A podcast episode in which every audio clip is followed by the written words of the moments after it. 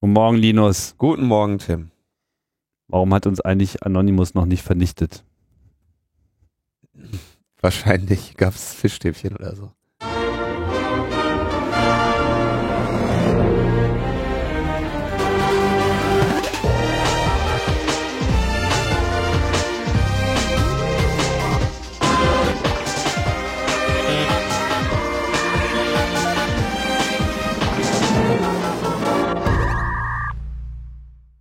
Logbuch Netzpolitik Nummer 161.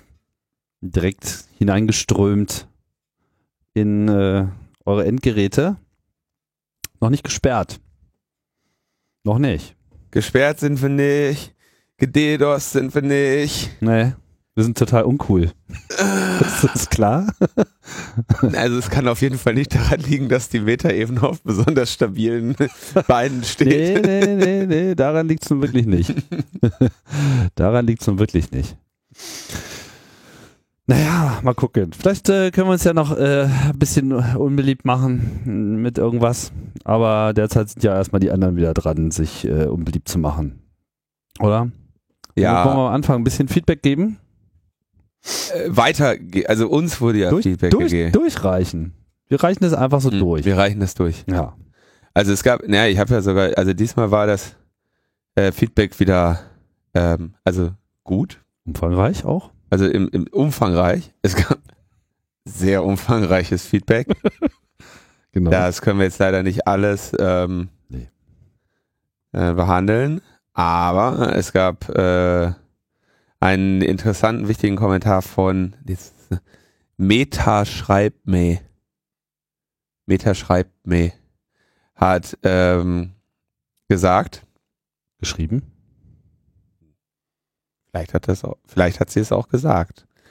Ähm, Lalala, Zitat, äh, Sommer oder Herbst 2014 von Abu Qatada, einem der deutschen Extremisten, die nach Syrien ausgewandert sind und es innerhalb des IS nach sehr weit oben geschafft haben, sagte, das Problem ist, dass wir keine offiziellen Medien mehr haben. Twitter sperrt andauernd unsere Accounts. Wir haben versucht, auf andere soziale Netzwerke auszuweichen, aber da passiert im Grunde das Gleiche. Die werden täglich, manchmal auch stündlich gelöscht. Momentan haben wir kein Medium, über das wir ihren Besuch offiziell ankündigen können. Da ging es um eine Person, die zu Besuch kommt wahrscheinlich in dem Zusammenhang. Mhm. Auszug aus dem Buch Jür Jürgen Todenhöfer, Inside IS, zehn Tage im Islamischen Staat. Ähm, insofern ganz interessanter äh, Hinweis hier, dass es jetzt nicht so ist, als wäre Bedürfe es einer weiteren Armada, diese Sperrungen durchzuführen. Genau. Äh, ähm, Meta schreibt mir, sagt dann auch, gesteht Anonymous durchaus zu, dass sie diese Account-Löschung sicherlich auch mal um fünf Minuten beschleunigen konnten im, im, im begründeten Einzelfällen. Äh, ähm, diese, diesen Hinweis habe ich übrigens dann auch direkt äh, weiter verwurstet in einem Interview. Ich wurde von der Tageszeitung äh, zu diesen zu diesem und anderen Themen befragt und habe da direkt das, das weitergereicht. Also vielen Dank. Meta, schreibt mir. Dann, ich weiß nicht, äh, dann gab es einen äh, äh, guten Kommentar von AD. AD ist, glaube ich, sowieso wahrscheinlich einer unserer häufigsten Kommentatorinnen. Ähm, le lese ich unter fast jeder Sendung, immer mit guten äh, Einlassungen. Und äh, hatte auch einen wichtigen, ein, einen, äh, wichtigen Hinweis. Da ging es in der letzten Sendung, habe ich ja über das Tracking gesprochen und dass ähm, Facebook eben eine ähm, vielleicht mehr trackt oder äh, die Nutzer mehr erfasst als Google. Und da habe ich natürlich unterschlagen, dass ähm, Google ja allen möglichen äh, Mist in unsere Webseiten rein äh, oder wir allen möglichen Mist von äh, Google in unsere Webseiten einbauen. Und da kommentiert AD, Facebook ist Facebook eine größere Ausspähreichweite als Google zuzubilligen, ignoriert aber Google Analytics, eingebundene YouTube-Videos, Karten und Captures, Googles Werbenetzwerk und technische Dienstleistungen durch, irgend Dienstleistungen durch irgendwelche Google APIs und Fonts, die ich regelmäßig in meiner Filterliste sehe. Ich gehe davon aus, dass alle diese Kanäle für Tracking von Internetnutzern verwendet werden. Stimmt natürlich, wichtiger Hinweis, Google hat ähm, der Plus-1-Knopf, den sie dann mal irgendwie eine Zeit lang im Internet etablieren wollten, hat bei weitem nicht so eine Verbreitung gefunden wie ihr äh, Google Analytics, wo sie also ein schönes äh, Frontend geben, wer auf deine Seite gekommen ist, mit welchen Suchbegriffen, wie lange die Leute da ge geblieben sind. YouTube-Videos binden alle möglichen Leute ein. Und diese Font-Geschichte ist eigentlich mit das, das Amüsanteste. Äh, weil das eigentlich ja sehr einfach ist, aber du musst für unterschiedliche, also bei Fonts geht es darum, ähm, du hast im, auf einem Browser kannst du jetzt eigentlich nur einen sehr geringen, eine sehr geringe Anzahl Fonts erwarten. Und wenn das jetzt ein unterschiedliches Betriebssystem ist oder ein unterschiedlicher Browser, dann unterscheiden sich diese Fonts auch. Also wenn du jetzt sagst, eine, du möchtest eine serifenlose Font haben, ja, dann wird der Text dort in einer serifenlosen Schrift erscheinen, aber welche das ist, ist über Betriebssysteme und Browsergenerationen immer wieder unterschiedlich. Also könntest du auf die Idee kommen, einfach mal eine eigene Font zu benutzen, eine spezifische Font zu benutzen und in CSS kannst du eben auch eine Font definieren. Sagst du so, ich möchte folgenden Fonttyp haben und den definiere ich jetzt und den nutze ich dann eben für folgende Elemente und dann kannst du den auch quasi auf deinem Server bereitstellen.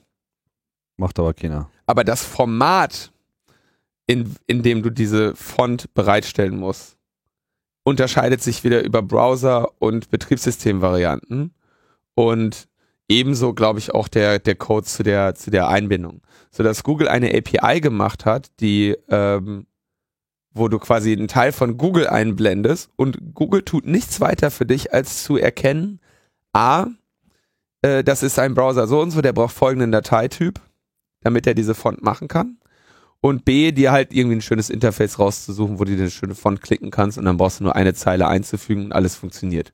Ja, und das nutzen Unmengen an, an WordPress-Plugins und, und Webseiten und so. Und da wird natürlich jedes Mal kurz bei Google Bescheid gesagt, hallo, ich bin gerade auf dieser Seite und ich brauche diesen Font und ich habe folgenden Browser und so. Und das sind alles schon Informationen, die Google auch nutzt.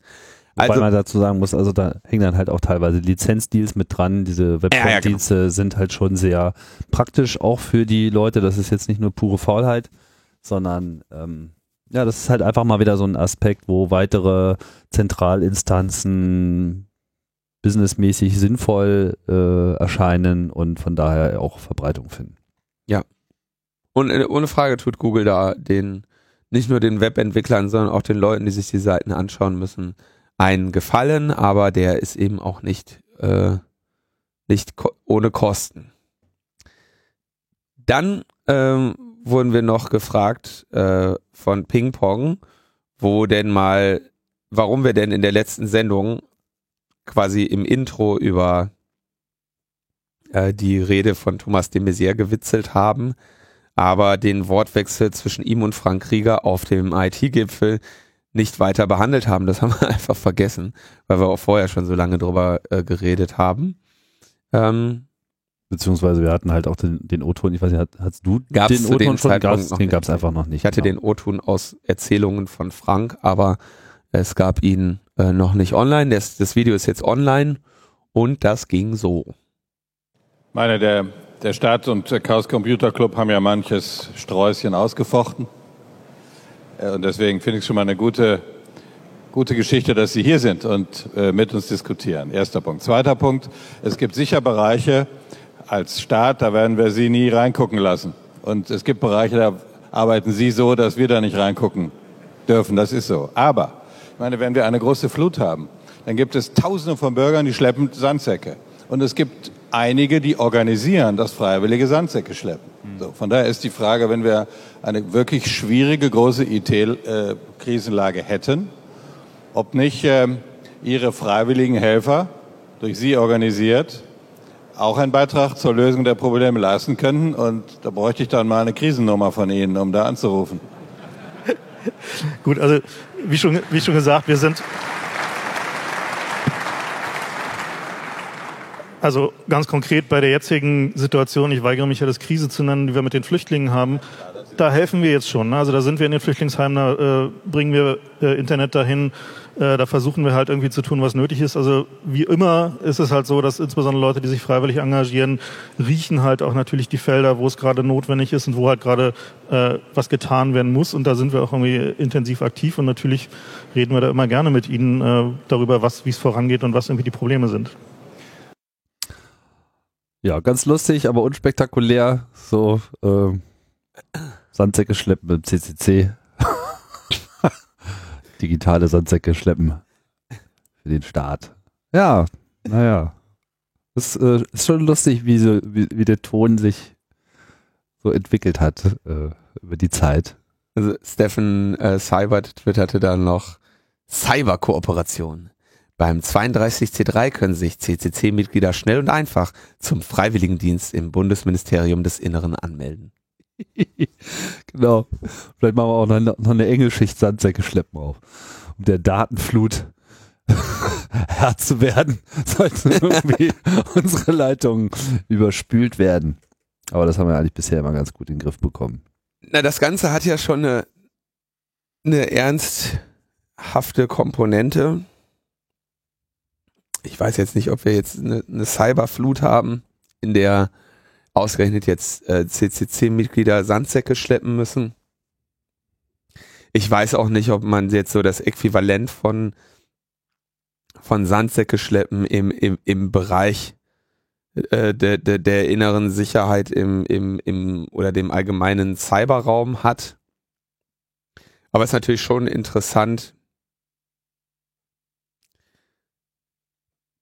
Also die Frage ist, ob der de Maizière nicht inzwischen genau weiß, wie der CCC vom Organisationsgrad und von der Aufstellung her ist und dass diese Idee da eine Krisennummer zu haben vielleicht eher unwahrscheinlich ist.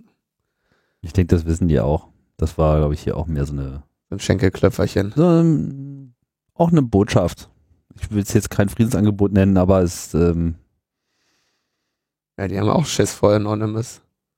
Ja, und also zumindest, oder mal andersrum zu sagen, was hier echt klar draus wird, ist, die deutschen Hacker werden auf jeden Fall nicht als das Problem angesehen. In der, im, im digitalen Sphärenbereich. Ah, das wird sich aber relativ bald ändern, ne? Also mit äh, einer Staatstrojaner-Offensive können wir äh, können wir relativ bald wieder rechnen. Da haben wir ja letzte Woche schon drüber gesprochen.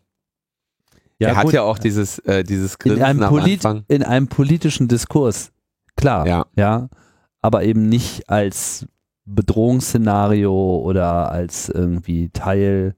Ich meine, das ist jetzt gar nicht so lange her, da, da, da stand der CCC, na okay, ist schon, schon ein bisschen länger her, aber zu Beginn ja, war es ja eher so, dass, dass der Club sehr wohl aufpassen musste, äh, nicht selbst äh, unter die Gesetzgebung terroristische Vereinigung zu fallen. Und zwar einfach mhm. so per Akklamation, weil man sich halt einfach mal äh, in Datennetzen äh, bewegt und die Aufgeregtheiten rund um äh, NASA-Hack und äh, andere Skandale mit der, äh, und 80, der 80er Jahre, das war schon noch eine ganz anderer, ganz andere Stimmung, die eben auch sehr davon geprägt war, wie wenig man eigentlich sich kannte und verstand. So. Und äh, oder die gegenseitigen äh, Motive auch nicht anerkannt hat. Mhm. Und das ist schon anders. Und das hat auch viel damit zu tun, dass Leute, die eigentlich auch so in unserem Kulturkreis groß geworden sind, oder die zumindest mit der Präsenz unseres Kulturkreises groß geworden sind, die sitzen jetzt in diesen Organisationen. Ja? Also, die Frage ist, ob, ob, ob der CCC jetzt tief gefallen oder hochgeklettert ist.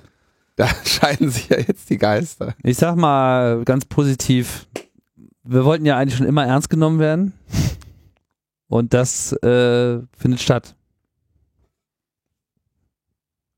Ja, und wahrscheinlich ist es auch wirklich nicht, ähm, also ich meine, keine Situation, äh, keine Organisation wird es ablehnen, ähm, wenn ihr an Einflussmöglichkeiten gegeben werden oder angeboten werden, insbesondere äh, von im politischen Bereich, wo der CCC ja seine, seinen Einfluss auch durchaus geltend macht immer wieder. Genau, da, gibt es Grenzen so, aber ich denke, die sind auch bekannt und die werden auch äh, beachtet und von daher obliegt man ja dann sozusagen auch gleichzeitig einer öffentlichen Beobachtung und auch einer Beobachtung durch die, die Szene von innen und bisher, denke ich mal, bewegt sich da nichts im kritischen Bereich, zumindest meine Meinung.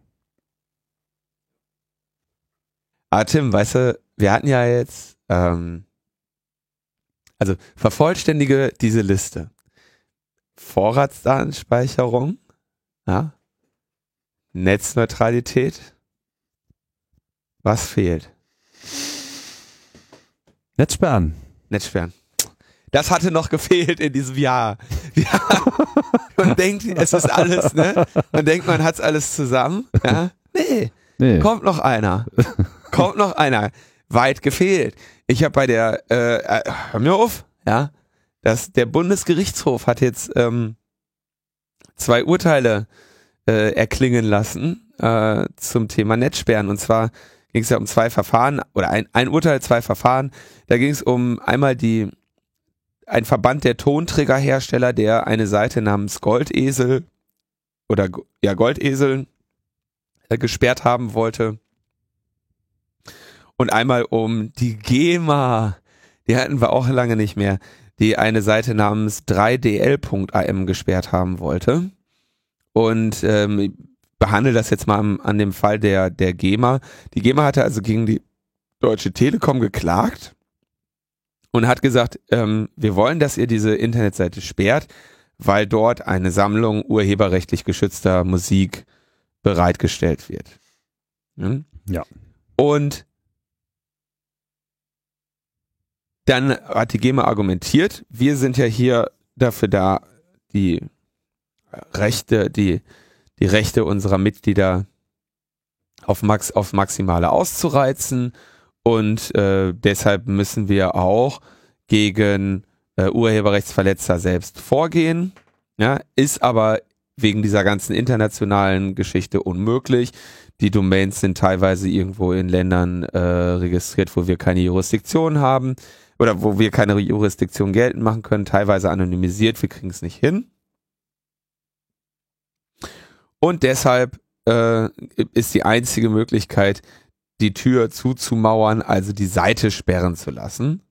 Und genau dieses Sperren sei den Access-Providern zumutbar und technisch möglich. Hier ist wichtig zu unterscheiden. Man redet einmal von den Content-Providern, das ist in diesem Fall diese Seite 3dl.am und dem Access Provider, das ist in dem Fall die Telekom. Und weil man den Content Provider nicht irgendwie dazu bewegt bekommen hat, seine Seite zuzumachen oder überhaupt herauszufinden, wie man ihn kontaktieren kann, ähm, wendet man sich jetzt an die Telekom, die ja bekanntlich die letzte Meile kontrolliert zwischen den zahlenden Nutzern und dem großen, weiten Internet.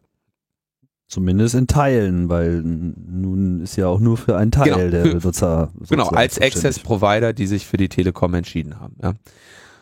Und die Deutsche Telekom hat gesagt, naja, also Freunde, erstens, diese ganzen Sperrmaßnahmen, das hatten wir doch alles schon, die Debatte, lassen sich umgehen. Wir können keine einrichten, die absolut wirksam ist. Wir sehen das Problem des Overblocking, wenn wir einmal mit diesem Mist anfangen. Das heißt, am Ende werden mehr Seiten gesperrt, als ähm, sinnvoll ist. Das heißt, äh, wir tun da anderen äh, Content-Anbietern Unrecht und machen unsere Kunden traurig.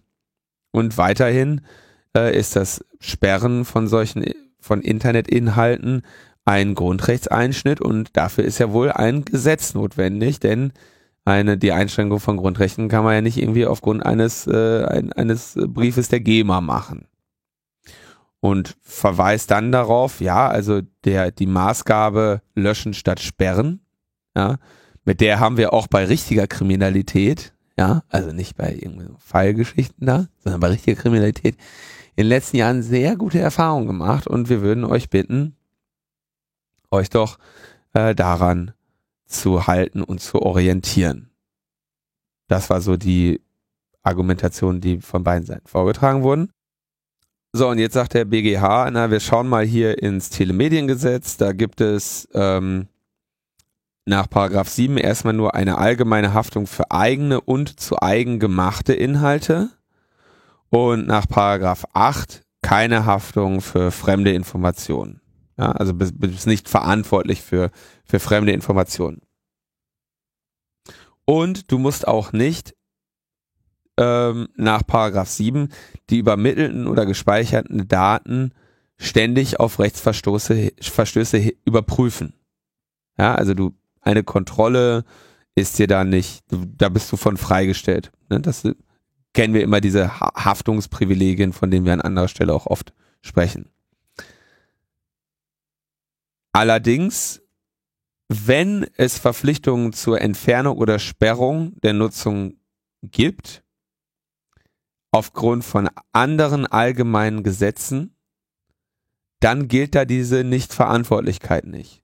Und das heißt im Klartext üblicherweise, ich hatte das Beispiel schon öfter genannt, ähm, jemand schreibt einen äh, wirren Kommentar auf äh, logbuchnetzpolitik.de, dieser Kommentar wird automatisch äh, ins Internet geschaltet. In dem Moment, wo wir Kenntnis davon erlangen, dass dieser äh, rechtswidrig ist, müssen wir ihn löschen, vorher nicht. Ja, also das ist quasi die äh, Waage, die da äh, gefunden wurde.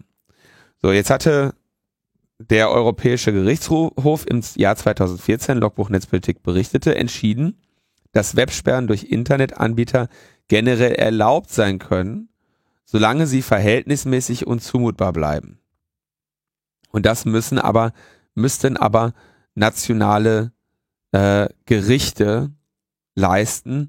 Einerseits den Schutz der Urheberrechte und andererseits äh, die wirtschaftliche Freiheit der Internetanbieter und die Informationsfreiheit der Nutzer gegeneinander abzuwägen. Und das hat jetzt hier der BGH in dem Bereich getan, dass er nämlich sagt, naja, okay, also unter strengen Voraussetzungen sind, sind Netzsperren zulässig. Aber nicht generell. Du musst als allererstes dich bei dem äh, Content Provider melden, der wird im Zweifelsfall sagen, also Content Provider ist derjenige, der die Inhalte dort tatsächlich einstellt, der wird im Zweifelsfall sagen, leck mich am Arsch, sonst hätte er es ja nicht von vornherein gemacht. Dann wendest du dich natürlich an den Host Provider und sagst, hier, du auf deinen Servern ne, hält sich da eine Seite auf, du machst die zugänglich. Also nicht auf deinen Server, also der Content Provider ist sozusagen der Owner des Servers der Hosting-Provider ist derjenige, der das Teil im Rack stehen hat. Ja. Und äh, der Access-Provider ist derjenige, der den Weg zu diesem Hosting-Provider eben File bietet. Und ja, der Hosting-Provider könnte ein Kabel ziehen, der Content-Provider könnte löschen.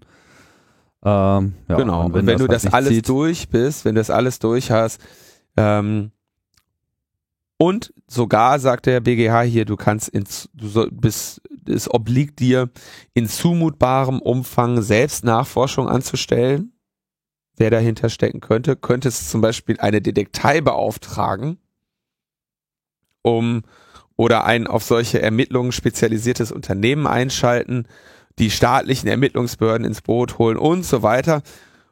Also, wenn, indem du Anzeige erstattest, wenn das alles nicht hilft, dann kannst du äh, eine Netzsperre äh, verlangen. Ja, schön. Geil. Dann haben wir jetzt demnächst die GEMA hier rumrennen und dann sperren die wir das ganze Netz, ne? Und der, also was ich gerade nur am Rande benannt habe, das mit dem ähm, mit dem Overblocking ist natürlich so, der Host-Provider, der hat unter Umständen unter einer IP durchaus mehrere Sachen liegen. Und wenn du jetzt oft anhand der IP sperrst, dann hast du mitunter relativ hohen Kollateralschaden. Nämlich alles, was da mit drauf liegt. Also wenn man irgendwie linus-neumann.de äh, sperrt, das liegt auf so einem auf so einem Webspace. Äh, da sperrst du aber ein paar hundert Leute mit. Ich habe mich mal ein bisschen auf dem Server umgeschaut. Da sind unter derselben IP-Adresse. Unter derselben IP-Adresse sind sehr viele, ja. Okay.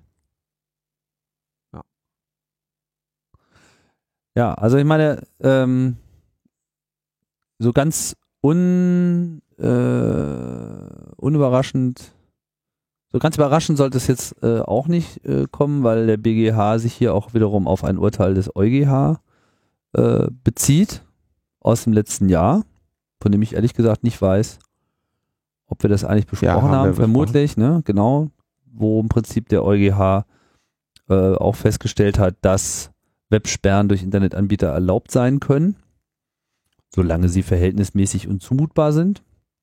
Äh, das spielt ja hier in der Aussage vom Bundesgerichtshof auch eine große Rolle. Ich meine, um vielleicht jetzt mal die nicht ganz so schlimmen Aspekte dieser Meldung nochmal zu beleuchten. Einerseits ist hier eben von ähm, Hosts die Rede, die jetzt nicht nur ausschließlich rechtsverletzende Inhalte haben, sondern eben auch, äh, wo auch ein paar rechtmäßige dabei sein können, so, wo, wo die aber nicht ins Gewicht fallen. Da mag die Abwägung jetzt für Sachen sein, wo ein rechtswidriger Inhalt sozusagen die Ausnahme ist, nochmal äh, anders ausfallen, auch wenn das etwas schwammig äh, ist, zumindest in der aktuellen Informationslage hier. Und sie betonen halt, dass eben die Websperren nur das letzte Mittel seien. Und in dem Moment, wo halt äh, die Detailbeauftragung zur Ermittlung von Content-Anbietern etc. alles nochmal als viables äh, Mittel genannt wird, und das findet ja hier statt, würde ich sagen, dass zumindest so eine massenhafte automatisierte äh, äh Sperrung an dieser Stelle schwierig werden dürfte. Ich nicht unmöglich, aber schwierig. Ja, aber nichtsdestotrotz, das Urteil ist jetzt noch nicht veröffentlicht. Es gibt lediglich eine Pressemitteilung zum aktuellen Zeitpunkt des Bundesgerichtshofs. Die GEMA hat sich da noch nicht zu geäußert, aber ich kann mir in etwa vorstellen, wie die Pressemitteilung dann aussieht, wenn sie draußen ist. Ne? Mhm. Obwohl ja im Prinzip ihre Klage erstmal in der Form abgewiesen wurde, rein technisch, aber das wird dann schon äh, entsprechend um, um, umgejubelt werden, um da äh, eine andere Sicht drauf zu eröffnen. Ja, naja gut, ich meine, dann haben wir ja zumindest alles komplett jetzt. Genau, die Sendung zu dem EuGH-Urteil ist Logbuch Netzpolitik 97, garantiert nippelfrei. Sehr schön. Wir bleiben bei den äh, Telemedien und Telekommunikationsdiensten. Und da gibt es seit langer Zeit eine Debatte um Googles Gmail. Ähm, ein Telekommunikationsdienst unterliegt sehr ausführlicher Regulation in Deutschland. Ein Telemediendienst nach Telemediengesetz durchaus weniger Regulation. Und es gibt seit langer Zeit von der Deutschen Telekom zum Beispiel die Forderung, so etwas wie WhatsApp ähm, nicht mehr als Telemediendienst zu behandeln, sondern bitteschön als Telekommunikationsdienst. Weil die Deutsche Telekom mit ihrem SMS oder MMS eben wirklich völlig haarsträubenden Anforderungen unterliegt im Bereich Datenschutz, Überwachungsschnittstelle und ähnlichen Dingen. Und die Deutsche Telekom fordert also für Telekommunikationsdienste seit langem, äh, für Telemediendienste, die Kommunikationsdienstleistungen bieten, seit langem ähnliche Regulation. Ja, so ein bisschen Stockholm-Syndrom. Statt zu sagen, okay, lockert mal diese ganzen Regulationen beim Telekom, bei der Telekommunikation, sagen sie halt, okay, jetzt wollen wir aber auch, dass alle hier reingeritten werden. Äh, wir hatten das, äh, oder ich hatte das auch schon mal im Rahmen des IT-Sicherheitsgesetzes behandelt, wo eben auch teilweise Anpassungen stattgefunden hatten. Jetzt gibt es also in gleicher, in gleichem Themenbereich einen seit 2012 andauernden Streit zwischen der Bundesnetzagentur und dem Internetkonzern Google. Denn 2012 schrieb die, ähm, die Bundesnetzagentur Google zum ersten Mal, moin, ähm, hier ist eine Formular, meldet mal bitte euer, euer komisches Gmail als Telekommunikationsdienst an, sonst ähm, wird teuer, weil dann betreibt ihr hier einen Telekommunikationsdienst, der nicht entsprechend vernünftig, ja, und das, wo kämen wir denn da hin? Google hat gesagt, ja, nee, äh, gib das mal in, gib das mal den Anwälten. Die klagen dagegen. Und Google sagt, naja, wir kontrollieren ja diese Signalübertragung über das Internet nicht. Und das wäre äh, eine Voraussetzung für den Betrieb eines Telekommunikationsdienstes. Und sagt deshalb, das, was wir hier haben mit Gmail, ist, wenn überhaupt, ein Telemediendienst. Und jetzt gab es also einen Gerichtsbeschluss, der sagt, nö, du musst, Google möge Gmail jetzt bitte als Telekommunikationsdienst anmelden und dann eben sich auch den ganzen daraus entstehenden Anforderungen in Datenschutz und Überwachung ähm, beugen. Ja, interessant. Ja, ist wirklich sehr interessant. Das auf, auf, auf mehreren äh, Ebenen finde ich das interessant. Vor allem finde ich es interessant, weil das natürlich auch eine, eine Entwicklung, eine technische Entwicklung im Internet auf einmal widerspiegelt, die äh, einfach die Sichtweisen mal wieder komplett verschiebt. Bisher hatte man halt immer den Betreiber der großen Kommunikationsnetze, der eben auch die Kerndienste quasi mitliefert und die so gar nicht getrennt waren. Man hat ja nicht zwischen dem Telefonieren und dem Bereitstellen der Leitung für das Telefonieren unterschieden. Und SMS ist auch so ein Dienst, der dann dazugekommen ist, der dann ja auch integraler Bestandteil war und weil ja ein Telekommunikationskonzern wie die Telekom, so ein Infrastrukturanbieter und Vernetzer, das betreibt, war das ja sozusagen selbstverständlich gehört das dann immer noch in dieselbe Regelungsdomäne. Jetzt haben wir einfach durch das Internet eine deutlich stärkere Trennung zwischen Datenweiterleitung auf der einen Seite und Anwendungen, die darauf gefahren werden. Und auf einmal sind aber diese Anwendungen in der Lage, im selben Maße, wenn nicht sogar noch viel mehr Tele, tja, Dienstleistungen, sage ich jetzt mal, äh, darüber zu realisieren. Viel mehr Tele. Viel mehr Tele. richtig, richtig, richtig viel Tele. Äh, ne, ich meine, die Zahlen, WhatsApp wurde jetzt genannt, äh, keine Ahnung, wo die jetzt gerade gelandet sind, aber wir reden ja hier wirklich von ähm, Millionen, aber Millionen von, von, von gleichzeitigen äh, Usern und das eben dann auch nochmal weltweit. Also ganz anderes Profil, aber letzten Endes tun sie natürlich was äh, ähnliches und jetzt ist halt die Denke, naja gut, dann müssen wir das mal jetzt genauso regeln, wie äh, wir das mit der Telekom auch gemacht haben, muss man sich halt einfach jetzt fragen, warum ist die Telekom so geregelt? Ist sie so geregelt, weil sie Telefonie geboten hat oder weil sie die Kabel für die Telefonie geboten hat?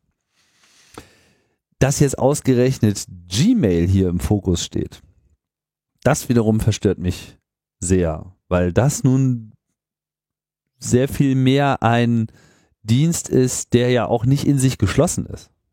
Also WhatsApp ist ein besseres Beispiel, weil da spielt sich halt alles nur innerhalb von WhatsApp ab und äh, hat also wenig bis kaum irgendwelche externen Abhängigkeiten und Auswirkungen.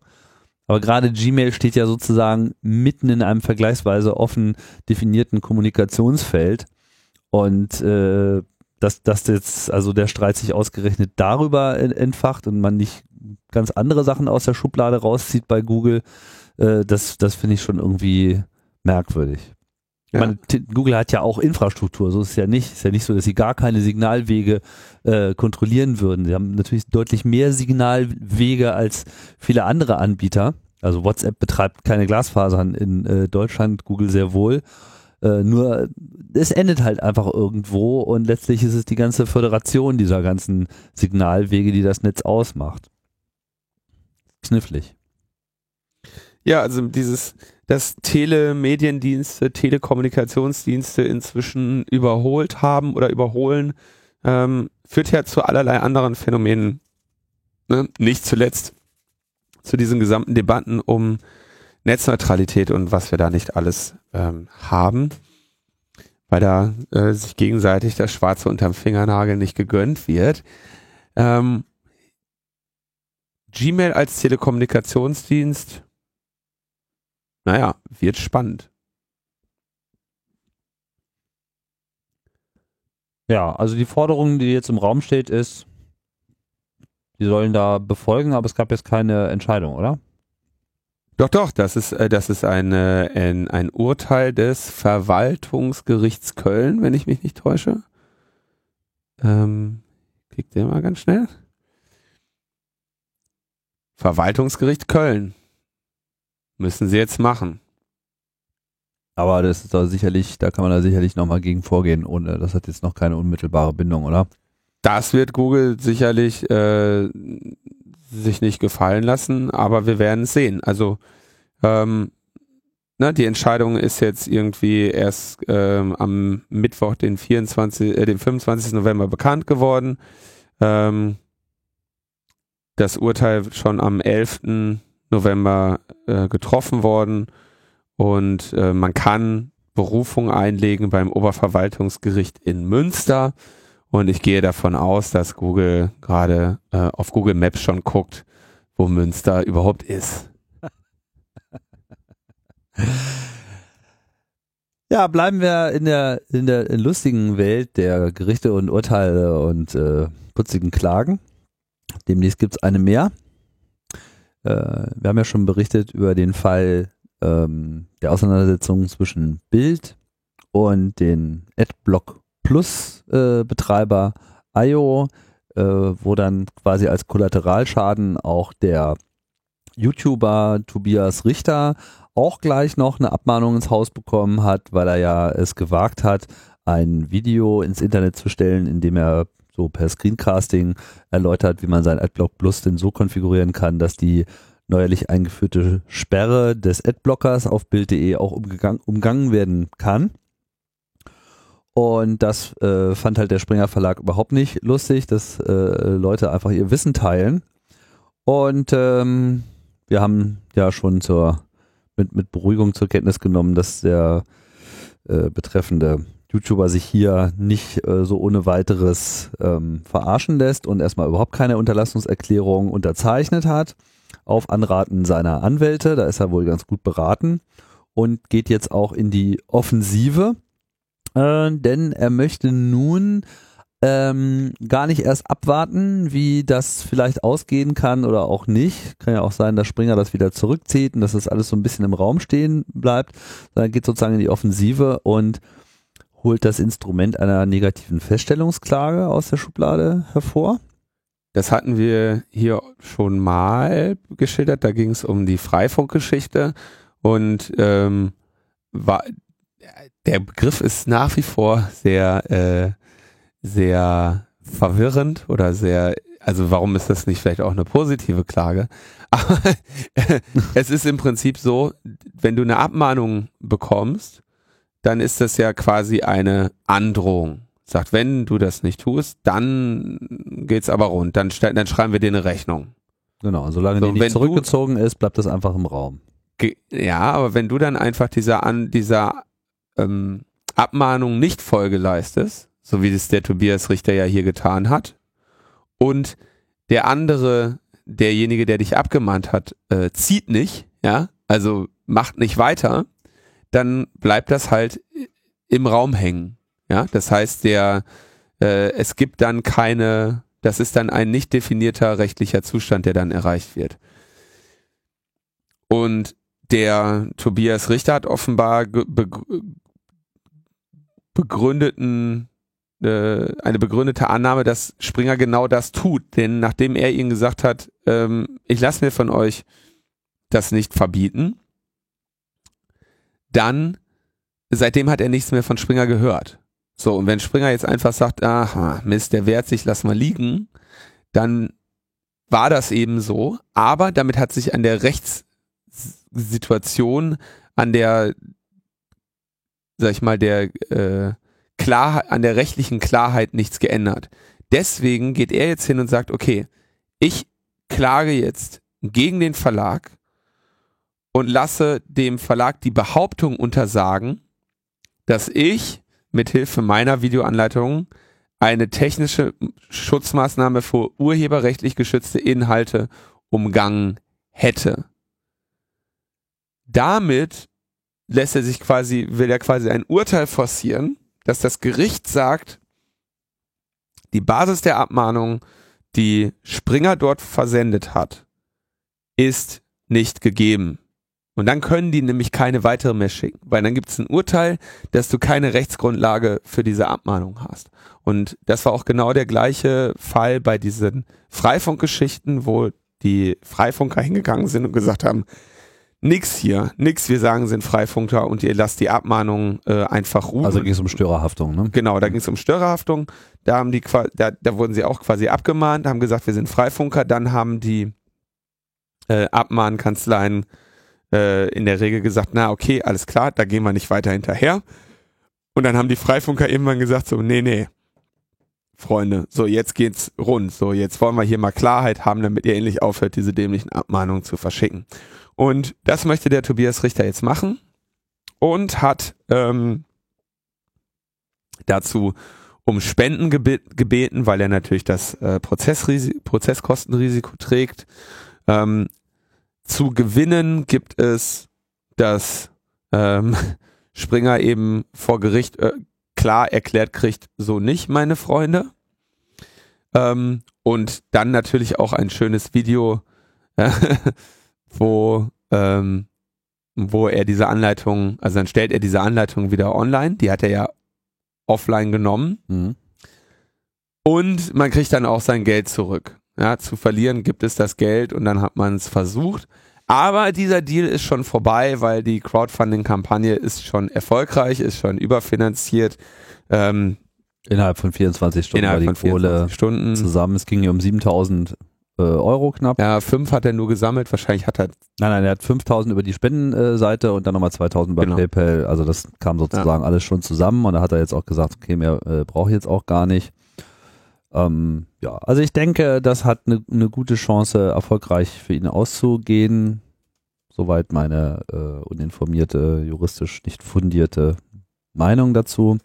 Wir werden das beobachten und dann mal gucken, was sich daraus ergibt, weil das wäre ja auch insofern sehr interessant, als dass wir ja ohnehin in dieser ganzen Debatte mit, äh, also in diesem eigentlichen Konflikt mit Elio und Springer schon diese Behauptung der technischen Schutzvorrichtungen, das ist ja sozusagen auch an, an der Stelle schon, also der Vorwurf gegenüber Ja. dem Adblocker als solcher, das steht ja schon auf dünnem Eis. Genau, und da soll ja auch jetzt mal an dem Eis mal ein bisschen rumgehämmert Genau, werden. wenn jetzt zumindest schon mal klar wäre, dass ein Video darüber, wie man das dann wiederum nochmal aktivieren kann, wenn das schon mal nicht reinfällt, dann wäre schon mal ein erster Schritt äh, getan, auch wenn das eigentlich erstmal nichts damit zu tun hat. Ich persönlich denke, ähm, dass Springer sich hier ein bisschen überdreht hat und sicherlich äh, nicht, als Sieger aus diesem Ring hervorgehen kann, aber was weiß ich schon. Ah ja, was haben wir? Was haben wir nicht schon alles gesehen? Ah, ja. Hat Leute, Leute schon gesehen, unglaublich. Sieht man auch jeden Tag wieder neue von. Verlassen wir die Gerichte, betreten wir das Parlament. Der NSA-Untersuchungsausschuss, der sogenannte, hat wieder getagt. Gestern. Ja, wir sehen, also ich, die tagen ja inzwischen nicht mehr, die zanken ja nur noch. Ähm, wir, wir, also wir erinnern uns, es gibt die von, die ausgesiebten NSA-Selektoren, also die Selektoren, die die NSA dem BND gegeben hat, die hat der graulich äh, geprüft und die Opposition und niemand anderes darf sie sehen. Und deshalb hat die Opposition eine Verfassungsbeschwerde eingelegt, weil sie diese ähm, ähm, Selektoren der NSA auch selber einsehen möchte. So viel die Vergangenheit. Dann hatte das ähm, PKGR, das Parlamentarische Kontrollgremium, BND-Selektoren gesehen. Darüber hatten wir in der letzten Woche gesprochen und es verhärtete sich der, es erhärtete sich der Verdacht, dass doch ähm, der BND gegen deutsche und europäische Ziele spioniert hat. Das waren diese, ich weiß nicht, 900 Seiten oder was wir da irgendwie, Hm. ja, unglaublich. Ja. Und jetzt ähm, haben die Obleute des NSA-Untersuchungsausschusses am Montag äh, Gelegenheit gehabt, eine Liste mit 10.000 bis 20.000 solcher kritischer BND-Selektoren im Kanzleramt einzusehen unter hohen Sicherheits- und Geheimhaltungsanforderungen. Das, auch das hatten wir in der letzten äh, Sendung angekündigt, dass das geschehen würde. Und es ist natürlich, ne, das machst du mal morgens mit einem Coffee to go in der Hand, gehst du kurz rüber ins Kanzleramt, liest dir kurz äh, 15, äh, 20.000 Selektoren durch und dann ist ja auch dem der, der Kontrolle und der Aufsicht Genüge getan. Ne? Ja, man darf sich sogar Notizen machen. Man darf die Notizen bloß nicht aus diesem Raum Genau. heraustragen, ich wollte gerade sagen. in dem die ganzen Unterlagen liegen. Aber sonst ist da völlige Transparenz. Völlige Transparenz. Sind übrigens auch nur die Ob-Leute, also noch nicht mal alle Noch nicht Mitglieder. mal alle. So, und jetzt sagt die Opposition, unser schöner erster Untersuchungsausschuss, der NSA-Untersuchungsausschuss, wie er landläufig genannt wird, der soll auch diese Selektoren des BND genau unter die Lupe nehmen. Und die Bundesregierung sagt, nö, wieso? Ähm, die sind doch überhaupt nicht Teil des Untersuchungsgegenstands. Und deshalb sind sie allein, äh, ist die Einsicht allein dem parlamentarischen Kontrollgremium äh, äh, gegeben und dass wir euch da mal irgendwie ne, Vormittag haben reinblicken lassen, das ist doch schon, da, da, da sind wir jetzt ja wirklich am Maximum der, der, der Rechtsbeugerei, dass wir euch überhaupt so weit entgegenkommen. Ja? und ähm, entsprechend der Bundesregierung natürlich auch dann die Meinung der ähm, Koalitionsparteien im NSA-Untersuchungsausschuss. Und dann sagt die äh, Obfrau der Linken, Martina Renner, ja, also eine, die auch am Montag dann dort war und sich das angeschaut hat, ähm, nach dieser, äh, nachdem sie am Montag da war, sagt sie dann am, am Mittwoch, äh, es gibt einen klaren Bezug zwischen den BND-Suchmerkmalen und denen der NSA. Teils sind die sogar identisch, insgesamt sehr stark miteinander verzahnt. Hier geht es um den Kern des Skandals, nämlich vor allem das, was Konstantin Notz dann auch an, äh, betont hat, um de, die Frage des Ringtausches, nämlich die Zusammenarbeit. Also, entweder wird jetzt der Untersuchungsauftrag erweitert des NSA-Untersuchungsausschusses, damit die Selektoren explizit sozusagen Teil dieses Auftrages werden und damit im Prinzip ja auch der BND sozusagen auch genau, in den Mittelpunkt kommt. oder sagen, sagt die Opposition, dann machen wir einen neuen Untersuch machen wir noch einen Untersuchungsausschuss, der dann eben diesen Untersuchungsauftrag bekommt. Ähm, sie werden also äh, einen Antrag für die nächste Plenarsitzung im Bundestag stellen, um offiziell den Untersuchungsgegenstand des ersten Untersuchungsausschusses zu erweitern auf die BND-Selektoren. Ähm, das werden sie aber im Zweifelsfall nicht hinkriegen, weil die Koalition dann sagt so, nö, Das wollen wir aber jetzt nicht. äh, nee, das wollen wir nicht. Und wir haben hier, weiß nicht wie viel Prozent nochmal, das ist so eine hohe Zahl, dass ich sie immer, bis dahin kann ich gar nicht zählen. Über 70 Prozent oder so, ne? ja. Und wenn die Opposition, wenn die Koalition das dann gesagt hat, dann werden Grüne und Linke einen eigenen Untersuchungsausschuss für BND-Selektoren beantragen. Und den können dann Union und SPD nicht verhindern, weil äh, es ja die Minderheitsrechte der Opposition gibt, die an dieser Stelle sicherstellen, dass diese kleine Minderheit auch einen Untersuchungsausschuss berufen kann. Tja, Das Interessant. interessant. Ja, diese, diese Minderheitsgeschichte, äh, Geschichte, die ist mir neu gewesen. Also ich weiß, weiß gar nicht, wie, wie dieser Mechanismus. Äh, Es wurde angepasst, wenn ich mich recht entsinne. Es war so, dass sie zu, sogar noch zu wenig waren, um überhaupt in die Minderheitsrechte zu Fall, äh, die, die überhaupt zugewiesen zu bekommen, weil sie noch darunter sind. Und das wurde dann irgendwie äh, gnädigerweise angepasst. okay, okay, also einfach diese angepasste Regelung, nachdem die ähm, Koalitionsmehrheit so, so erdrückend war. Wenn Genau. ich das 25 Prozent. Genau, das war damals eine Debatte. Ich würde davon ausgehen, es kann aber auch sein, dass die, dass die Grenze für das Berufen eines anderen Untersuchungsausschusses, äh, eines Untersuchungsausschusses ohnehin so gering ist. So, dann hatten wir am Mittwoch eine Sitzung. Also ich glaube, die alte Grenze lag bei 25 Prozent. Wir haben aber derzeit 79 Prozent Koalition. Und dann haben sie es Und jetzt ist es, ich weiß nicht, also wahrscheinlich ist es jetzt einfach auf 20 Prozent gesetzt worden. Ja, aber sollen wir noch ein bisschen noch mehr spekulieren oder sollen wir einfach sagen, okay, wir wissen es nicht. Nein, wir, ich, würde versuche mich sagen gerade 18. zu erinnern, Ich wie glaube die 18. Regelung war. Ich glaube 18 Prozent. 18 meinst du? Das- 18 Prozent. Das ist doch jetzt. Das du, bist, du bist doch romantisch jetzt hier. Das wäre einfach mal, das wäre einfach mal witzig gewesen, wenn sie gesagt hätten. die FDP-Klausel ja. FDP-Klausel. Also wir müssen Pass mal auf, die kommen auch noch wieder. Ich sag's ja. Mhm. Äh. Naja. also, der, also, wir müssen irgendwann auch mal so eine Klatschsparte äh, hier machen, weil dass hier jetzt diese beiden Piraten äh, von der F von der von der Piratenpartei zur FDP gegangen sind.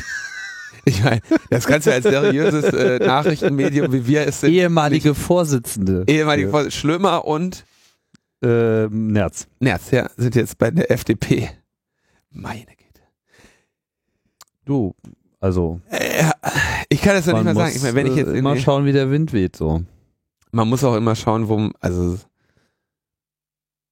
um jetzt mal, klar, da lacht man sich natürlich äh, scheckig drüber, weil wir, deswegen machen wir es auch nicht in dieser Sendung, weil wir sind ja, wir, wir können ja nicht hier unseren, Nee, nee. wir haben uns unseren Ruf Wenn schon müßig Klatsch, erarbeitet. genau, wenn schon Klatschspalte, dann zumindest eine eigene Kapitelmarke. Ja, genau. Jetzt bleiben wir dann doch erstmal bei unserem Untersuchungsausschuss, also um es Genau. nochmal kurz zusammenzufassen.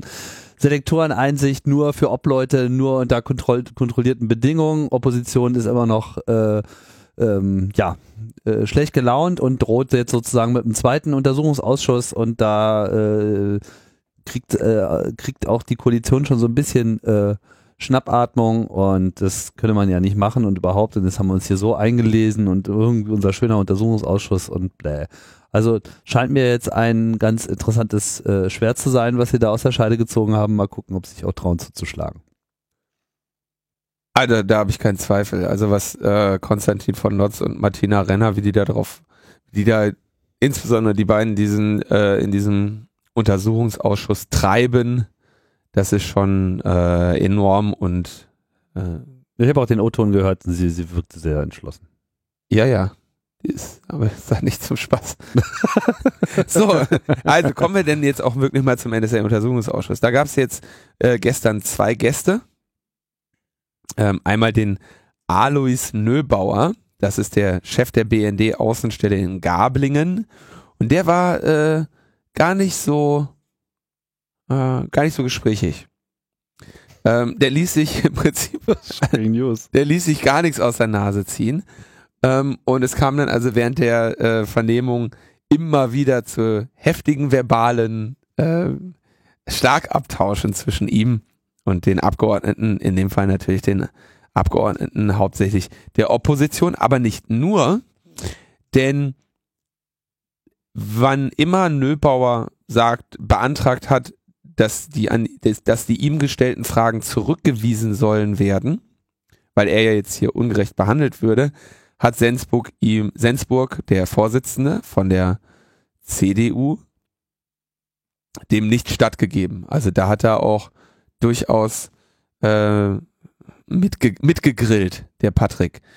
Ähm, nach langer, längerem Hin und Her hat er dann so einige wenige Sachen gesagt. Also ja, hauptsächlich betreibe man da in Gablingen Kurzwellenerfassung. Und bei dieser Kurzwellenkommunikation äh, würde man ja jetzt nicht irgendwie Individualkommunikation wie Telekom, äh, wie Telefonie oder E-Mail äh, durchführen, ähm, sondern eher so militärischer Funk oder sowas und äh, da wäre so sehr sich jetzt irgendwie nicht so im, im Problem, aber er könnte damit natürlich mit dieser Kurzwellenerfassung im Ausland Informationen ähm, gewinnen. Ähm, aber so insgesamt fühle er sich da jetzt nicht besonders angesprochen. Ähm, Richt- und Mobilfunk auf jeden Fall nicht. Und er hätte auch nichts mit einem Austausch mit Five Eyes äh, Staaten zu tun, denn alles, alle Informationen, die dort irgendwie gesammelt, erfasst werden, gebe man bearbeitet an die BND-Zentrale in Pullach weiter. Und ähm, mit den Five Eyes Staaten, also würde man nicht direkt zusammenarbeiten. Also er hat mit allem, er macht da, er weiß da überhaupt nicht, warum er da ist, war aber glaube ich auch schon zum zweiten Mal da und ähm, scheint äh, nach wie vor äh, unklar sich darüber zu sein, ähm, warum sich überhaupt irgendjemand für ihn interessiert. Zu Kabeln hat er ähm, irgendwie nichts gesagt, also zu, ob man jetzt Kabel erfasst, Lichtwellenleiter oder sonstiges. Ja doch, er meinte äh, Kurzwellen, auch welche andere Wellen und Lichtwellen würden sie ja irgendwie erfassen. Aber es gab keine Aussage, was sie da konkret tun. Genau, und dann sagt er aber, also er könne auch nicht ausschließen, dass in Gablingen NSA, NSA-Selektoren eingesetzt würden. Ähm, aber kein Rohmaterial sei von seiner Stelle an die NSA geflossen. Weder Metadaten äh, und auch keine, kein Rohmaterial an Metadaten. Das weiß er. Ja? er keine Ahnung, was er da sucht, kann noch nicht mal ausschließen. Also er kann, kann eigentlich noch nicht mal genau sagen, was er da abhört, kann, kann nicht sagen, äh, woher genau die Selektoren hat, aber er weiß, mit wem er die Sachen teilt, nämlich mit Pullach. Ja, so erwartet man auch eigentlich den Angestellten einer Behörde, weiß von nix äh, und reicht alles nach oben weiter. Alles nach Vorschrift. Alles nach Vorschrift. Dann gab es noch einen zweiten Zeugen, das ist der JS, der beim BND von 2006 bis 2010 das Referat T2D leitete, welches für die Nachrichtenbearbeitung und teils für den Austausch mit auswärtigen Diensten zuständig war. T2D. Ja. Was Ähm, ist denn das? T2. die sind ja nummeriert. Ich habe, gehe nicht davon aus, dass das eine spezielle Abkürzung ist. Okay. Und ähm, er sagte, ja, wir haben niemals Rohmaterial an die, oder ich habe niemals Rohmaterial an die NSA gegeben. Ähm, also, Entschuldigung, das war ja der, sorry, jetzt bin ich in der Zeile. Ähm, verrutscht, genau, er hatte auch nichts gemacht, hat damit nichts zu tun und ähm, es habe aber quasi, also er hat kein Rohmaterial weitergegeben, aber es habe einen Austausch mit einigen Diensten der Five Eyes Staaten gegeben. Und da gab es spezielle Arbeitsplätze, wo sie eine, die bilaterale, also von beiden Seiten die Möglichkeit hatten, über ein getrenntes System speziell zu einem Zielgebiet Informationen einzustellen. Und dann habe es einen Überleitungspunkt am European Technical Center der NSA in Wiesbaden gegeben.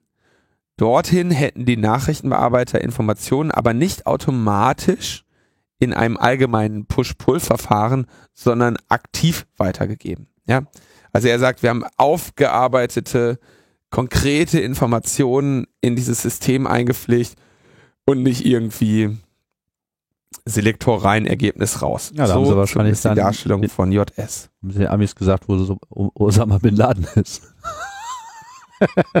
Die waren das doch, oder? Habe ich gehört. Ja, ach ja.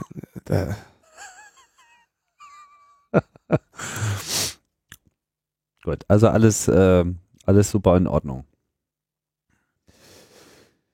Naja, ich finde das schon ähm, enorm, wie, wie da offenbar die ganze Zeit am laufenden Band sich diese NSA-Ausschuss, äh, die NSA-Untersuchungsausschussmitglieder da irgendwie äh, verarschen äh, lassen müssen. Ne? Schauen wir mal, ob wir demnächst auch noch ein BND-UA dazu bekommen. Hm. Könnte mir ja vorstellen, dass das, dass die Drohung zieht und dass, äh, dass sie da bei den Selektoren nochmal versuchen, zwei, drei weitere Kompromisse zu machen. Aber das Geeiere wird bestimmt noch eine Weile so weitergehen. Jo, so ist es. Jetzt sind wir eigentlich schon am Ende. Gibt noch einen kleinen Spendenaufruf, wa? Gibt einen Spendenaufruf. Ja, das ist ein Thema, was wir immer mal wieder hatten. Das Tor-Projekt, also ne, wir erinnern uns, das Anonymisierungsnetz Tor, wir haben erst letzte Woche darüber gesprochen, dass es da äh, wiederholt Angriffe des FBI drauf gab, aber eben auch das Netz, das es möglich gemacht hat, dass ein Edward Snowden äh, über dieses voll überwachte Netz noch überhaupt mit Journalisten kommunizieren konnte. Und ähm, ein Netz, das für viele Whistleblowing-Plattformen heutzutage unerlässlich ist. Secure Drop, Global Leaks, ähm, ein Netz, das äh, insbesondere in zen zensierten Regionen der Welt besonders wichtig ist, weil es äh, erstmal so gut wie jede Zensurmaßnahme einfach schön säuberlich wieder umgehen kann. Ähm, also ein, eine Technik, die wir für unsere Gesellschaften in der heutigen Zeit brauchen. Und äh, dieses Netz wird immer wieder äh, kritisch angemerkt, ist hauptsächlich finanziert durch ähm, Gelder der US-Regierung, zwar zu 80 bis 90 Prozent. Ähm,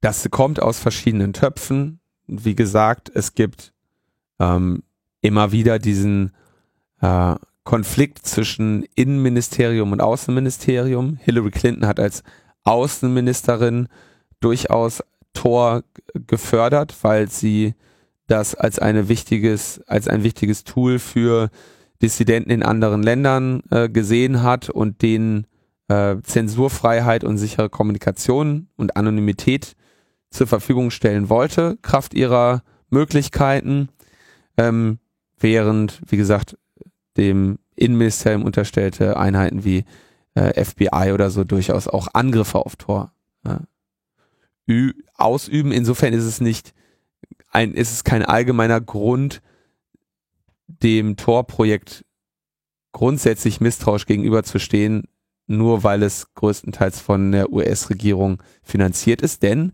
es ist ja ein Open-Source-Projekt, an dem auch viele andere mitarbeiten. Aber es gibt ein äh, Tor-Kernentwicklerteam und dieses äh, speist sich aus Geldern, die das Tor-Projekt eintreibt und diese Gelder stammen zu signifikanten Teilen von Institutionen der US-Regierung. Gibt es zum Beispiel auch sowas, äh, den sogenannten Open Tech Fund, ähm, der letztendlich auch äh, in einer langen Kette dann eben dem State Department untersteht. Der speist sich aus dem Topf von Radio Free Asia, das wiederum äh, im Prinzip äh, US-Propaganda nach, ähm, in, in, nach Asien bringen soll. Und irgendwo in, unterhält Radio Free Asia dann auch diesen Open, äh, diesen Open Tech Fund und der hat dann halt ein paar Millionen äh, im Jahr zu verteilen und da können Projekte sich bewerben. Habe ich übrigens auch schon mal mit zwei Projekten gemacht und äh, war da auch äh, dann habe dann auch die oder das Team, in dem ich gearbeitet habe, hat die Förderung auch bekommen. Und äh, Jetzt sagen die Torleute aber, okay, schön und gut, der, es gibt kein grundsätzliches technisches Problem an unserem Projekt, was wir hier durchführen, dadurch, dass es von der US-Regierung gefundet ist. Aber wenn wir irgendwann mal in Ungnade fallen, dann ist dieses Projekt vom einen auf den anderen Tag tot. Und es ist immer schlecht, wenn du äh, in deinem Funding für ein Projekt, das ja hier der Allgemeinheit zur Verfügung steht und kein äh, Geschäftsmodell hat und auch erstmal keins haben wird, wenn du da auf die Großzügigkeit eines einzelnen Geldgebers äh, so stark angewiesen bist. Deswegen haben sie jetzt eine äh, Crowdfunding-Kampagne gestartet und bitten also um einmalige oder äh, monatliche Spenden, um das äh, Tor-Projekt äh, am Leben zu halten. Da kann man also irgendwie hier so zwischen 10, 100 256, 23 und 500 Dollar stehen zur Auswahl. Man kann aber auch noch einen anderen Betrag sich ein, einfallen lassen, zum Beispiel 42. Und dann kann man ein Häkchen machen bei One-Time Donation oder Monthly Donation. Und dann kann man, äh, kann man dort zu einem Spender äh, für Tor werden. Man kann natürlich auch über Bitcoin und sonstige Wege dorthin spenden. Ist natürlich klar, dass die Entwickler von, vom Tor-Projekt da ähm, sich über viele Möglichkeiten Gedanken gemacht haben. Und ich denke, das ist eine, eine ganz gute Sache. Und äh, ich denke, insbesondere ist wichtig, hier jetzt, äh, daran zu denken, es kommt nicht darauf an, einen großen Betrag einmalig zu spenden, sondern es ist immer besser, einen äh, großen Betrag regelmäßig zu spenden. das gilt auch für die Metaebene. Ja, zwei Anmerkungen äh, dazu, auch jetzt gerade nochmal zu dieser teilweise äh, kritisch geführten äh, Debatte um, darf man Funding von, äh, von, der, von der Regierung nehmen, ist das sozusagen generell verwerflich. Was man sich, glaube ich, an dieser Stelle klar machen muss, ist, dass diese gern unterstellte, mon, diese monolithische Struktur, die eine Regierung hat, ja, oder sagen wir mal, wir reden ja hier mehr von einem Staatsapparat und gar nicht mal nur von einer Regierung. Also selbst wenn es eine Regierung gibt, äh, gibt es auch da nochmal verschiedenste Kammern, also speziell in den USA, regionale Einflüsse und natürlich auch, sagen wir mal, die doch relativ konstante personelle Besetzung eines Ministeriums. Das ist ja auch in Deutschland nicht anders. Also nur wenn hier eine andere Regierung kommt, dann ändert sich ja der Mindset eines Ministeriums nicht von heute auf morgen. Und wenn da äh, so ein Apparat einmal äh, eine, eine bestimmte Linie verfolgt, dann ist ja auch nicht so ohne weiteres davon abzubringen. Das kann äh, im Positiven wie im Negativen sein, aber das zeigt eben auch diese Unterstützung von Tor. Ja, also es wird natürlich gerne so gesehen mit, ja, damit haben sie dann sozusagen die Kontrolle etc. Nee, es ist schon so, wie du auch eingangs gesagt hast. Es gibt da einfach auch verschiedene Strömungen. Es gibt sehr wohl in diesem amerikanischen Regierungs- und Beamtenbehörden äh, Government-Apparat einfach auch Leute, die das eben ganz anders sehen und die da einfach ganz andere Wertvorstellungen haben und die sind natürlich auch in einem ewigen Kampf mit den Falken. Nichtsdestotrotz droht natürlich jetzt, und das ist glaube ich gerade auch so das Schreckgespenst, was, äh, weiß nicht, inwiefern das jetzt das ausgelöst hat, aber das steht ja natürlich auf jeden Fall im Raum, ja, dass also sehr wohl sein könnte, dass äh, im nächsten Jahr wirklich Vollidioten diese Regierung übernehmen? Äh, nee, äh, ich habe da, die, die, diese Diskussionen wurden schon seit längerem geführt, ähm, dass das grundsätzlich nicht gut ist. Ja, ja nee, äh, aber es ist nicht, wenn ich das ganz kurz sagen darf, es ist auch nicht so, dass diese, dass die Funding-Entscheidungen für Tor jetzt wirklich irgendwie besonders weit oben in der Regierung stattfinden. Ne? Da sitzt jetzt nicht Hillary Clinton mit einem Sack Geld und sagt, äh, hier dreieinhalb Millionen für Tor oder sowas, ne? Sondern ähm, da unterhalten sich Regierungsinstitutionen, unterschiedliche Projektgruppen, Funds und so weiter, die verteilen in allen möglichen Bereichen Geld und es steht jetzt nirgendwo in Frage, dass der Open Tech Fund irgendwie auf Geheiß der, äh, der Regierung äh, Tor nicht mehr fördern würde. Was eher passieren würde, ist, dass der Open Tech Fund plötzlich immer kleiner wird. Ja, also ähm, so laufen, so laufen die Dinge dann eher. Nur um das nochmal, also so darzustellen. Es gibt auch keine konkrete Bedrohungslage. Das Tor jetzt sagt, oh nein, wir müssen, wir, wir müssen damit rechnen, ähm, nicht mehr in der Zukunft finanziert zu werden. Aber es gibt einfach den grundsätzlichen Anspruch zu sagen, es ist auch ohne, dass es eine akute Bedrohungslage gibt, nicht klug, sich auf nur einen, auf einen Geldgeber in dieser Form einzulassen. Ja, da kann immer mal was passieren. Mhm. Und es ist grundsätzlich einfach besser, ein Sustainable Funding zu haben, denn ähm, man will ja auch eben in der, in der Zukunft, in der Zukunft arbeiten. Da kann immer mal was passieren, da müssen nicht, müssen nicht direkt ähm, Politiker durchdrehen. Auch wenn das in den USA durchaus eine valide Sorge ist, dass irgendein Politiker durchdreht, ist, ist jetzt nicht, dass das da besonders selten passieren würde. Aber wie gesagt, wir, wir hatten auch, oder habe ich das schon gesagt oder noch nicht, wir hatten einen Vortrag beim äh, CCC Camp äh, davon dazu äh, mit dem Titel What's the Catch? Funding Open Source with Money from Corporations and Governments. Weil das ist natürlich die andere Seite. Wenn du das Geld nicht von Regierungen bekommst, dann bekommst du es von äh, Firmen. Und da kannst du teilweise argumentieren, dass die Regierungen weniger Eigeninteresse verfolgen mit dem Funding ähm, oder Eigennutzinteresse verfolgen mit dem Funding als äh, Firmen. Ja, wunderschön ist es aber natürlich, wenn du dich einfach auf ein riesiges Bett von regelmäßig eintrudelnden kleineren und mittleren Beträgen bettest ähm, und so wirklich ein belastbares äh, Funding für dein, für dein Projekt hast. Was uns das Ende der Sendung bringt. Ja. Ich bin ja mal gespannt, ob wenn ich diese ganze, wir haben das jetzt, dieses äh, BGH-Urteil, ähm, ich bin ja mal sehr gespannt, also diese, dieser, diese To-Do-Liste, ne, die das BGH da gegeben hat und sagt, naja, äh, du musst aber erst einmal dich bei dem gemeldet haben, einmal bei dem gemeldet haben und, und eine Detektei beauftragt haben, ne? Das kriege ich ja, diese To-Do-Liste kriege ich ja auch im Zweifelsfall an einem Tag abgehakt. Ja, also äh, diese Hürde ist mitunter gar nicht so groß. Vor allem, wenn du dir überlegst, dass es im, im, in diesem Internet ja noch ganz viele andere Länder gibt. Und äh, die alle irgendwie Jurisdiktionen haben, die eventuell auf dich nicht reagieren. Das heißt, da hast du, wenn das, wenn das rund geht, hast du hier bald im, im Schnellverfahren ein paar hundert Seiten pro Tag äh, weggesperrt.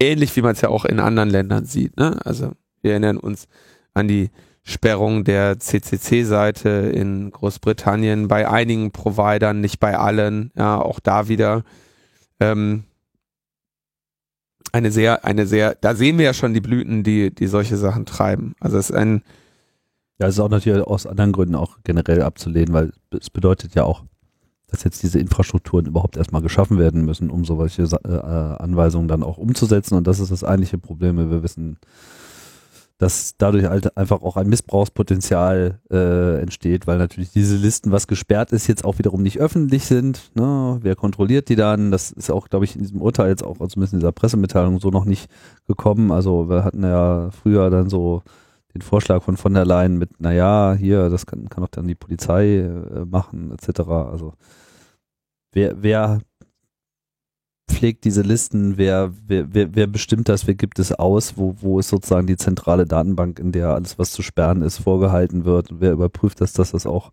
äh, getan wird, in welchem Umfang das getan wird, auf welche Art und Weise das getan wird. Also es ist äh, unklar. Ja. Naja. Kommen wir dann in der nächsten Woche. In der nächsten Woche haben wir bestimmt mal gute Neuigkeiten. Bin ich mir auch sicher. Alles wird gut. Logbuch Netzpolitik ist jetzt ein Telekommunikationsdienst. Stimmt. Ja, ich meine, wir nehmen hier Nachrichten und leiten sie weiter an Leute. Die, die, die.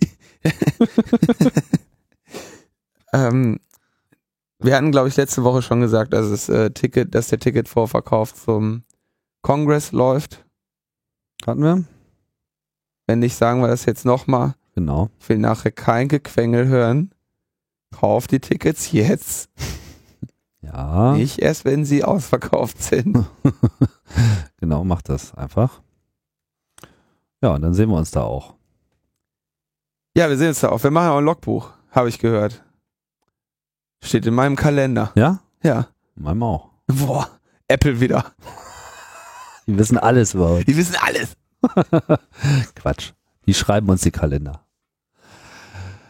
So, wir danken an dieser Stelle, oder ich danke an dieser Stelle noch dem äh, Frank und äh, wünsche einen angenehmen Restaufenthalt im Internet. Genau. Und ich äh, bedanke mich auch auf diesem Kanal nochmal für zehn Jahre Hörertreue, weil ich jetzt irgendwie die Metaebene jetzt hier zehn Jahre durchgefeiert habe. Endlich doch noch dahin. Die ganze Naja. Zeit denke ich, wann sagt das denn endlich?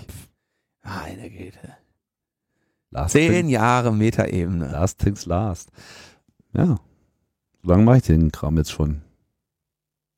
Ja. Und wir schon auch vier Jahre. Mhm. Ist schon richtig, schon richtig mein Homie hier. Ja. Ach ja. Wie war, wie ist es denn, zehn Jahre? Bist du jetzt der Deutschlands dienstältester Podcaster eigentlich? Ja, ne? Nee. Ne? Wer ist Philipp Banse dienstältester? Oder? Ja, also ähm, äh, gibt es ein paar äh, Annik Rubens. Also von denen, die jetzt wirklich auch noch senden, Küchenradio hat, glaube ich, im Januar, Februar 2005 angefangen. Und die Annik weiß ich jetzt gerade nicht genau, auch in dem Bereich. Ähm, ich habe es ein Dreivierteljahr vor mir hergeschoben und äh, dann exekutiert, als es äh, sozusagen nicht mehr aufzuhalten war. Zum zehnjährigen äh, Geburtstag von Chaos Radio. Da habe ich das dann sozusagen offiziell alles als Podcast release und dann halt Chaos Radio Express mitgeliefert, quasi, damit man eben auch was hat, was sozusagen nur vom Netz ist. Das war ja sozusagen. Das eine war halt Chaos Radio überhaupt mal per Podcasting verfügbar zu machen, obwohl es ja eigentlich eine normale Radiosendung war. Ne? Das sogenannte Postcasting und dann eben auch so ein Format, was irgendwie äh, äh, aus dem Netz entsteht und ja, dann in der Folge auch seinen, seinen eigenen Weg gefunden hat. Ähm, ja, ich kann da nur an einen längeren Text verweisen, den ich auf Metaebene ME geschrieben habe, wo ich da auch diese ganze Gedankenwelt, die mich da äh, am Anfang und zwischendurch und am Ende begleitet hat, nochmal zusammengefasst habe. Das könnt ihr euch mal durchlesen und dann könnt ihr auch mal den Metaebene Podcast gleich noch mit dazu abonnieren, was so ein kleiner Kanal ist, der immer, wenn es mal was Wichtiges zu erzählen gibt, äh, in Audio auch noch was erzählt. So, wenn es neue Podcasts gibt oder irgendwas ausgesetzt oder wieder neu eingesetzt wird. Ja, und das war's jetzt aber wirklich. Wir sehen uns nächste Woche wieder. Jo. Bis dann. Ciao, ciao. Tschüss.